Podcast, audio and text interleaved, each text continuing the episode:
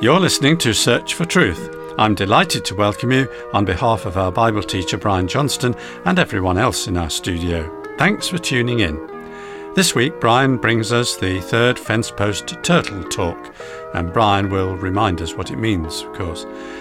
In our character studies of this series of programs, we're looking today at a lady whose name is also the title of one of the books in the Old Testament, and of course, it's Esther. So now, let's hear from Brian. Thanks, John. In the Bible, we come across many fence post turtles, if we may in that way refer to people who didn't get into the position they found themselves to be in by their own efforts, but it was God who put them there in that position, just as someone might place a turtle on a fence post. It can't get there by itself, but someone puts it there. Well, one such fence post turtle, the one we'll be thinking about today, was Esther, the Jewish orphan who rose to become the unlikely queen at the pinnacle of a Gentile world empire. The story of Esther is one of the most remarkable stories in the Bible. It has all the intrigue and as many twists as a modern thriller. Dark forces of evil, in opposition to the good, swirl around the lead character some have classed the whole drama as a rags to riches or even a peasant to princess type of adventure. You certainly get the unmistakable impression as the book progresses that a sense of destiny is interwoven throughout all the varied circumstances that Esther encounters. At first she's orphaned, then adopted, then she's selected for, and finally chosen by the king of Persia to be his new queen. There may have been a thousand other contestants. Why was Esther chosen from an ethnic minority grouping across the vast Persian Empire to be the next queen? Was it mere chance? Was it simply because she was the most beautiful? Or was this her date with destiny? We're told that last idea was her cousin's understanding of what was happening. The story, as we'll see it unfold, is one in which Esther is enabled to find favour with the king, and then goes on to use that favour to achieve God's purpose for her people.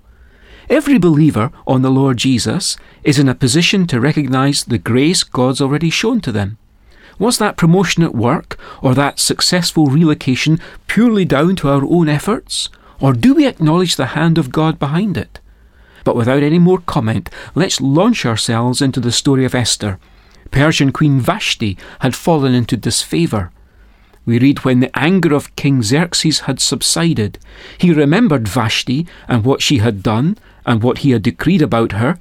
Then the king's personal attendants proposed, Let the king appoint commissioners in every province of his realm to bring beautiful girls into the harem at the citadel of Susa. Let them be placed under the care of Hegai, the king's eunuch, who is in charge of the women, and let beauty treatments be given to them. Then let the girl who pleases the king be queen instead of Vashti. This advice appealed to the king, and he followed it.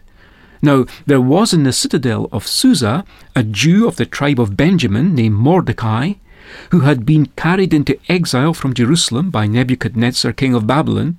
Mordecai had a cousin named Hadassah, whom he had brought up because she had neither father nor mother. This girl, who was also known as Esther, was lovely in form and features, and Mordecai had taken her as his own daughter when her father and mother died. When the king's order and edict had been proclaimed, many girls were brought into the citadel of Susa and put under the care of Hegai. Esther also was taken to the king's palace and entrusted to him, who had the charge of the harem. The girl pleased him and won his favour. Immediately he provided her with her beauty treatments and special food. He assigned to her seven maids selected from the king's palace, and moved her and her maids into the best place in the harem, Anything she wanted was given to her to take with her from the harem to the king's palace. So far, we've discovered that this Jewess, Esther, or Hadassah, to call her by her Jewish name, had been orphaned and then adopted, and now had been selected to participate in the contest to find the next queen of Persia. At first reading, that might seem to have a kind of fairy tale glamour about it, but in reality, it must have been very far from that. True, they probably got clothes, jewellery, and perfumes they'd never otherwise have had access to. Anything she wanted, it says. But out of the possibly hundreds of girls, only one would be chosen. The others might never see the king again, but they'd hardly be allowed to return to normal life, would they? Here are the first indications of God's hand arranging things in Esther's favour. No sooner than she's introduced to Hegai, the man in charge of all the contestants, than she finds favour with him. And we'll see that will prove a small but helpful step towards finding favour with the king. Because she pleases Hegai, he's prepared to accommodate her special dietary requirements.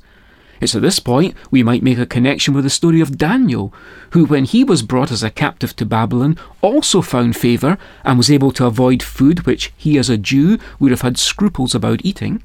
Presumably, it's something similar here with the Jewess Hadassah when brought into the citadel of Susa. In a sense, she was a captive too. She wasn't there of her own free will. But behind the will of the king's agents, there was the sovereign will of Almighty God. Did you notice how it was that Esther won the favour of all who saw her, including the king especially? When the turn came for Esther, the girl that Mordecai had adopted, when it was her turn to go to the king, she asked for nothing other than what Hegai, the king's eunuch who was in charge of the harem, suggested. And Esther won the favour of everyone who saw her. She was taken to King Xerxes into the royal residence in the tenth month, the month of Tebeth, in the seventh year of his reign. Now it says in verse 17, Now the king was attracted to Esther more than to any of the other women, and she found his favour and approval more than any of the other virgins. So he set a royal crown on her head and made her queen instead of Vashti. That's chapter 2. It's in chapters 3 and 4 of the book of Esther that the story takes a dramatic turn and we find a life and death struggle at the heart of the Persian royal court, four centuries before Christ. We're about to discover why God has been pleased to oversee Esther's rise to royal position in the mighty Persian Empire. History would seemingly indicate that King Xerxes had personally led his troops into a disappointing invasion of Greece immediately after his marriage to Queen Esther. Some time went by before he returned to his palace at Susa. Perhaps the king's absence paved the way for one man to accumulate incredible power and influence. Chapter 3 of the book of Esther tells us about him. After these events, King Xerxes honoured Haman, son of Hammedatha the Agagite, elevating him and giving him a seat of honour higher than that of all the other nobles. All the royal officials at the king's gate knelt down and paid honour to Haman, for the king had commanded this concerning him. But Mordecai would not kneel down or pay him honour. That's Esther chapter 3 at the beginning. This set the scene for the showdown. This paved the way for a huge overreaction by Haman that seriously threatened the destruction of all Jews throughout the empire.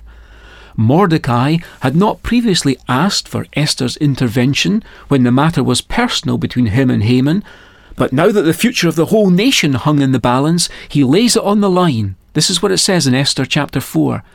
Do you not think that because you, this is Mordecai speaking to Esther, do not think that because you are in the king's house, you alone of all the Jews will escape. For if you remain silent at this time, relief and deliverance for the Jews will arise from another place, but you and your father's family will perish. And who knows but that you have come to royal position for such a time as this? Now it's the turn of Esther to demonstrate her faith in God. She called for a fast. Whenever something was of such concern to them that they were prepared to go without food, they were proving their earnestness in the matter which they were bringing before God. Esther knew the protocol of the king's court. In Persia, no one could enter the inner court of the king unless they had been invited, not even the queen. But Esther knew there was a higher court, the court of heaven. It was essential to access the court of heaven by prayer and fasting before attempting to enter the inner court of the king of Persia. Having brought her petition first within heaven's court through prayer, she was then prepared to go against the law of Persia and enter the king's earthly court with her request to spare the life of all her people. And she says, And if I perish, I perish. By any standard, those are remarkable words.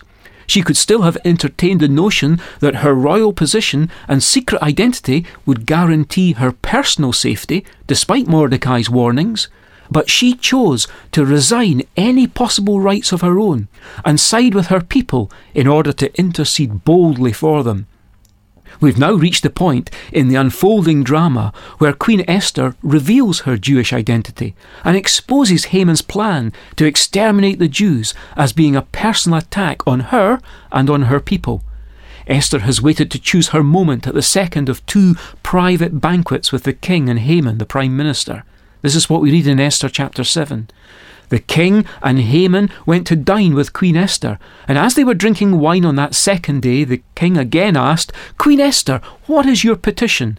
It will be given you. What is your request? Even up to half the kingdom it will be granted.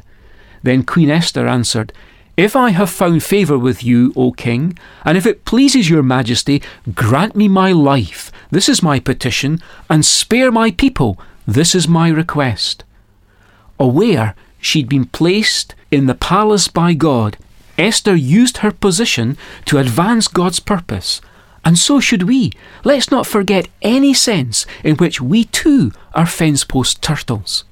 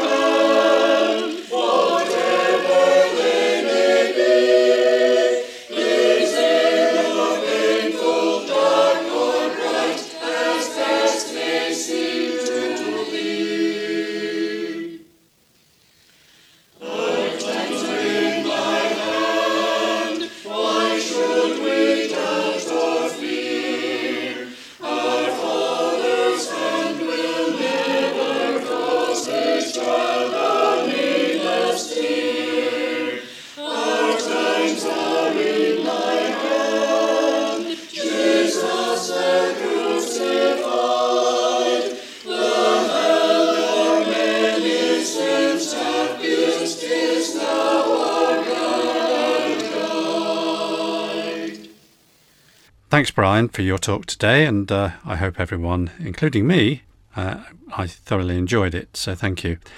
Now, there's a booklet containing all talks in this series, so if you'd like one or more, uh, please tell us and ask for the title Fence Post Turtles. Uh, there are also several other methods of accessing past programs and booklets, and I'll explain to you in a moment after I've uh, given you the addresses. So I'm about to give you our contact details, and if you've got pen and paper to hand, here they are. Search for Truth, Church of God, Downing Drive, Leicester, LE5 6LN UK. And I'll repeat that. Search for Truth, Church of God, Downing Drive, Leicester, LE5 6LN UK. Our email address is sft at churchesofgod.info. Now, as I said before the addresses, you can access talks and booklets in other ways, such as by going to www.searchfortruth.podbean.com, uh, where you can listen off air to audio podcast versions, MP3s. Uh, the list of talks, which you'll see there, has been sorted into categories to assist you to find what you're looking for. And also look out for Search for Truth featuring on www.twr360.org. And this will give you yet another excellent way of accessing again what you first heard here on uh, air. So that's all we have today. Many thanks for your company. And next week we look at another Old Testament character, Gideon. So do join us. Until then, very best wishes from Brian, David, our singers, and me, John. So goodbye, and may God richly bless you.